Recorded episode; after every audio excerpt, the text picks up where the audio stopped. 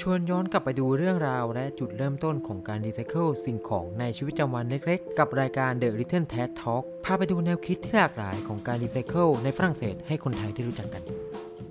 สวัสดีครับทุกคน รายการ The Little Trash Talk คุณอยู่กับเอกอัตพล โมอลิสา ครับคุณโม วันนี้เราจะมาพูดคุยถึงเรื่องราวของการรีไซเคิลใช่ไหมครับ ใช่ค่ะ โดยเป็นเรื่องราวการรีไซเคิลสิ่งของไร้ค่า แนวคิดที่ไม่เหมือนใคร ตั้งแต่เรื่องราวของพลาสติกจนไปถึงเรื่องราวของ food waste ที่ผู้คนในประเทศฝรั่งเศสได้เริ่มทำปัจจุบันนะครับปัญหาขยะต่างๆ ในโลกก็มีเพิ่มมากขึ้น เป็นผลทำให้โลกร้อนขึ้น และกุญแจเดียวที่จะแก้ไขปัญหาตรงนี้ได้ก็คือการรีไซเคิลแน่นอนว่าการรีไซเคิลนั้นเกิดขึ้นมานานแล้ว เริ่มปรับใช้กันอย่างแพร่หลายในทุกประเทศ แต่ในไทยก็ยังไม่ค่อยมีความคืบหน้าเลย ถึงแม้ว่าจะมีการติดป้ายประกาศรณรงค์ให้รีไซเคิลแยกขยะ แต่ก็ยังไม่เห็นภาพชัดเจน ก็จริงค่ะ ถึงแม้ว่าในประเทศไทยของเราเนี่ยเริ่มให้ความสนใจในเรื่องของสิ่งแวดล้อมกันมากขึ้นกว่าแต่ก่อน แต่ก็ยังมีคนบางกลุ่มค่ะที่ยังมองข้ามเรื่องนี้อยู่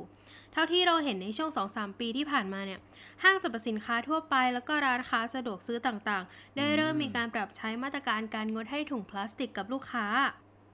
ซึ่งหลายๆ คนก็น่าจะจำได้ที่มีช่วงหนึ่งเกิดเป็นกระแสในการนำพวกภาชนะต่างๆ มาจากบ้านเพื่อใส่ของที่ตัวเองซื้อ บางคนก็เอากระมังมาใส่ บางคนก็เอาหม้อมาใส่บ้างทำให้ผู้คนเนี่ยเริ่มทำตามๆกันไปค่ะจนเกิดเป็นกระแสดังอยู่ช่วงหนึ่งซึ่งตรงเนี้ยถือว่าเป็นผลดีมากๆเลยนะคะ ครับผม แต่ในทางกลับกันเนี่ยในทุกๆ ปี เราก็ยังเห็นขยะพลาสติกปรากฏให้เห็นกันอยู่เหมือนเดิม เห็นได้ชัดเลยนะคะว่า ถึงแม้ห้างสรรพสินค้าต่างๆ จะมีการปรับใช้กันบ้างแล้ว แต่ว่าร้านค้าเล็ก ๆ อย่างร้านโชห่วยแถวบ้านเนี่ยก็ไม่ได้มีการปรับใช้กันเลย ครับผม เพราะแบบนี้การปลูกฝังเรื่องการรีไซเคิลควรมีให้เห็นตั้งแต่ช่วงวัยเด็ก และในตอนนี้ก็ยังไม่สายถ้าพวกเราช่วยกันรีไซเคิลสิ่งของ เหมือนกับประเทศฝรั่งเศสที่ได้เริ่มกฎหมายและปรับใช้กันแล้ว อย่างเรื่องเล่าจากอาจารย์ที่ได้ไปที่ฝรั่งเศสก็เคยบอกกับพวกเราว่าเออคนในฝรั่งเศสอะนะตั้งแต่เด็ก ๆ เขาก็เริ่มมีการปรับใช้สิ่งของกันบ้างแล้ว เช่น เวลาเข้าห้องน้ำคนไทยหลายคนส่วนใหญ่ก็ใช้ทิชชู่เยอะหลังจากการล้างมือ อย่างที่ผมกับคุณโม เคยทำประจำในช่วงวัยรุ่นค่ะ แต่คนรุ่นใหม่ในฝรั่งเศสนะครับก็ใช้ทิชชู่เพียงแผ่นเดียว เพราะว่าพวกเขาเห็นคุณค่าของสิ่งของ ทั้งนี้เรามาดูแนวคิดการรีไซเคิลกันดีกว่าไหม ไหนคุณโมมีเรื่องอะไรที่อยากคุย หรือเคยเจอเรื่องการรีไซเคิลในการใช้ชีวิตประจำวันกันบ้างไหมครับ มีแน่นอนค่ะ คือที่ตึกคณะของเราเนี่ยจะมีป้ายรณรงค์การรีไซเคิลอยู่เยอะ เรียกได้ว่าแทบจะทุกมุมของตึกเลย แต่คนส่วนใหญ่ก็ยังทิ้งกันอย่างสเปะสปะ อย่างบางทีในถังขยะอันตรายที่ควรจะมีแต่ฐานไฟฉาย หลอดไฟ ขวดพลาสติกบรรจุสารเคมี กระป๋องสเปรย์หรือยาฆ่าแมลงอะไรพวกนี้ค่ะ แต่สิ่งที่เจอเนี่ยกลับเป็นแก้วพลาสติก เราเห็นเราก็งงไปเลยว่าแบบนี้มันได้ด้วยเหรอ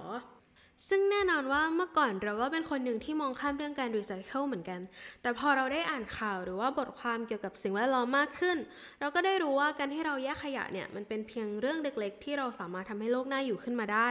เพียงแค่เริ่มต้นจากตัวเรา อะไรที่เราสามารถทำได้ก็ทำถึงแม้ว่ามันจะเป็นเพียงจุดเล็ก ๆ ก็ตาม เพราะฉะนั้นวันนี้เราจะมาแนะนำข้อคิดแล้วก็เรื่องราวของการรีไซเคิลจากเว็บไซต์ Expatica แล้วก็ Thai Industrial นะคะ ที่เราได้ไปศึกษามาเขาบอกไว้ว่า เมื่ออยู่ในฝรั่งเศสเนี่ย เราต้องปรับตัวที่จะเรียนรู้เรื่องการรีไซเคิล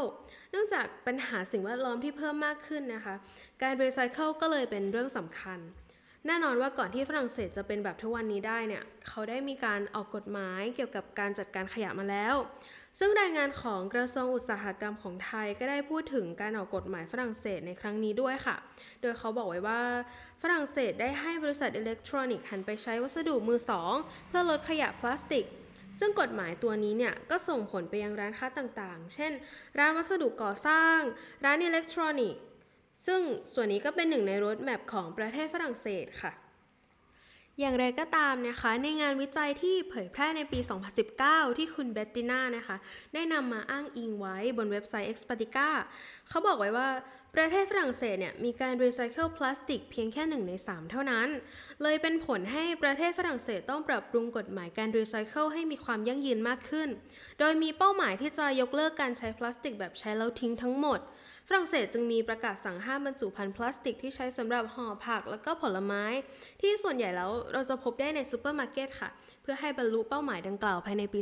2040 โอเคครับ ส่วนมากแล้วพลาสติกที่ใช้ wrap ผัก มันก็เป็นพลาสติกที่ทำขึ้นมาเพื่อรักษาความสดใหม่ของผัก ที่สุดท้ายแล้วเราก็ไม่ได้ใช้ทำอะไรนอกจากเราแกะออกมาจากผักแล้วนำไปทิ้ง ซึ่งในไทยก็ยังมีให้เห็นอยู่มาก แล้วคนฝรั่งเศสก็ยกเลิกใช้พลาสติกในการห่อผักผลไม้แล้ว เขาจะรักษาความสดใหม่ไว้ได้อย่างไรหรอครับ ที่เราเห็นในซูเปอร์มาร์เก็ตที่ฝรั่งเศสอะค่ะส่วนมากผักผลไม้เขาจะเก็บไว้ในที่เฉพาะเจาะจงในการเก็บผักแล้วก็ผลไม้ให้มีความสดใหม่อยู่เสมอ หรือผักผลไม้บางชนิดเขาก็จะห่อกล่องกระดาษเอาไว้แทนนะคะ อ๋อ มันเป็นแบบนี้นี่เองนะครับผม แล้วคุณโมพอทราบไหมว่ามีสิ่งของอะไรบ้างที่สามารถรีไซเคิลได้ ก็พอรู้อยู่บ้างนิดหน่อยค่ะ แต่ก็ไม่ได้มั่นใจร้อยเปอร์เซ็นต์แถมของที่ใช้อยู่ก็อาจเป็นผลิตภัณฑ์ที่รีไซเคิลมาแล้วก็ได้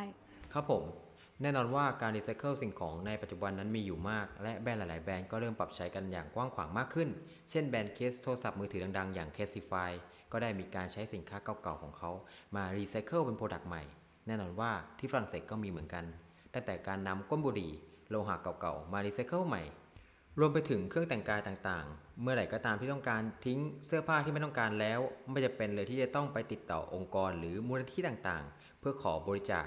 เพราะสามารถนำเสื้อผ้ารองเท้าหรือกระเป๋า ไปไว้ที่จุดรวบรวมได้ โดยที่ฝรั่งเศสจะติดตั้งตู้รับบริจาคที่มีชื่อว่าเลอเคอเล่ประมาณ 44,000 จุดไว้ทั่วประเทศ โดยจะรับบริจาคเพื่อนำไปขายเป็นสินค้ามือสอง และนำเงินไปมอบให้แก่สภากาชาติอย่างไรก็ตามก่อนที่จะไปบริจาคต้องตรวจสอบให้แน่ใจว่าเสื้อผ้าแห้งและสะอาดและไม่ชำรุดครับผม และทุกๆ คนเคยสงสัยกันอยู่แล้วว่าขยะที่เราถืออยู่ควรทิ้งลงในถังขยะทางไหน สีไหนกันแน่ ตอนนี้เราจะมาดูกันว่าสิ่งของชิ้นไหนที่เราสามารถคัดแยกขยะเพื่อการรีไซเคิลได้บ้าง แน่นอนว่าทุกอย่างที่สามารถรีไซเคิลได้ตั้งแต่ les bouteilles ขวดน้ำ les bidons กระป๋อง หรือกระดาษที่ใช้แล้วก็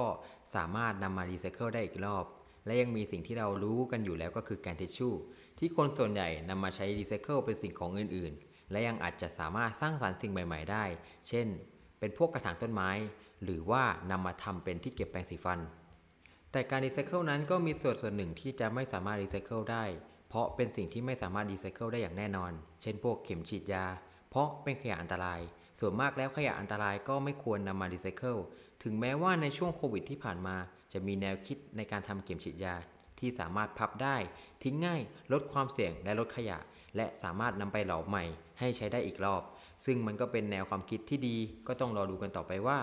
ในโลกของเราจะมีการรีไซเคิลสิ่งของที่ยังไม่สามารถรีไซเคิลได้ในปัจจุบัน ถ้ามีก็จะส่งผลดีต่อสิ่งแวดล้อมในหลาย ๆ ประเทศได้มากเลยครับผม ค่ะ ก็เป็นอีกหนึ่งแนวคิดที่น่าสนใจมาก ๆ เลยนะคะ เราพูดถึงการจัดการขยะในฝรั่งเศสไปแล้ว แล้วในไทยล่ะคะเป็นยังไงบ้าง ในไทยนะครับก็ยังพบว่าการจัดการขยะที่แม้จะให้อำนาจการจัดการกับท้องถิ่น แต่ก็ยังขาดการมีส่วนร่วมจากหลายภาคส่วน ทั้งภาครัฐ เอกชน และประชาชน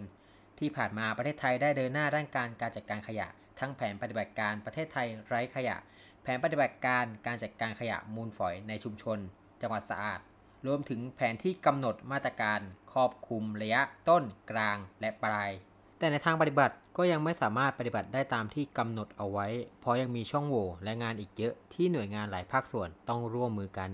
แล้วโมพอจะมีประสบการณ์อะไรบ้างไหมที่ได้ไปพบเกี่ยวกับการจัดการขยะในชุมชน ถ้าพูดถึงประสบการณ์ที่เราได้ไปเจอมานะคะ เรามีที่หนึ่งที่น่าสนใจมากๆ มาเล่าให้ฟัง คือเราได้มีโอกาสไปจัดกิจกรรมให้น้องๆที่โรงเรียนแห่งหนึ่งในจังหวัดตราดค่ะ เป็นโรงเรียนเล็ก ๆ ที่เขาจะมีการปลูกฝังให้นักเรียนรู้จักห่วงแหนทรัพยากรธรรมชาติ ผ่านการสร้างจิตสำนึกรักในสิ่งแวดล้อม จากการที่เราได้เดินสำรวจรอบๆโรงเรียนเนี่ย เราได้ไปเห็นถังขยะสำหรับการคัดแยกขยะตั้งอยู่ในโรงเรียนค่ะ เราคิดว่าจุดนี้น่าสนใจมากๆ ในการที่จะปลูกฝังให้เด็กๆ รู้จักการแยกขยะตั้งแต่อายุยังน้อยอืมมากไปกว่านั้นเนี่ยสิ่งที่ทำให้เรารู้สึกถึงความร่วมมือร่วมใจกันดูแล รักษาสิ่งแวดล้อมก็คือ ภาพที่เราเห็นน้องๆ ตั้งแต่อนุบาลไปจนถึงมัธยมต้น ทุกคนจะมีกระบอกน้ำเป็นของตัวเอง เพื่อใช้สำหรับกดน้ำดื่มทำให้เราไม่ค่อยเห็นขยะพลาสติกในโรงเรียนเลยค่ะ ถือเป็นอีกเรื่องที่น่าสนใจไม่แพ้กันเลยนะคะ ครับผม เป็นการสอนให้ปฏิบัติดูแลรักษาสิ่งแวดล้อมตั้งแต่อายุยังน้อยๆเลยนะครับ หวังว่าในหลายโรงเรียนก็คงมีการปฏิบัติในชีวิตประจำวันกันไปบ้างแล้ว แล้วคุณผู้ฟังล่ะครับ คิดเห็นอย่างไรเกี่ยวกับการรีไซเคิล มันมีประโยชน์มากแค่ไหน และของแต่ละชิ้นมันรีไซเคิลได้จริงหรือไม่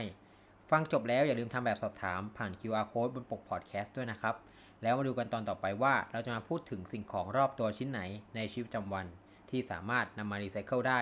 แล้วพบกันใหม่ใน episode หน้านะครับ สวัสดีครับ สวัสดีค่ะ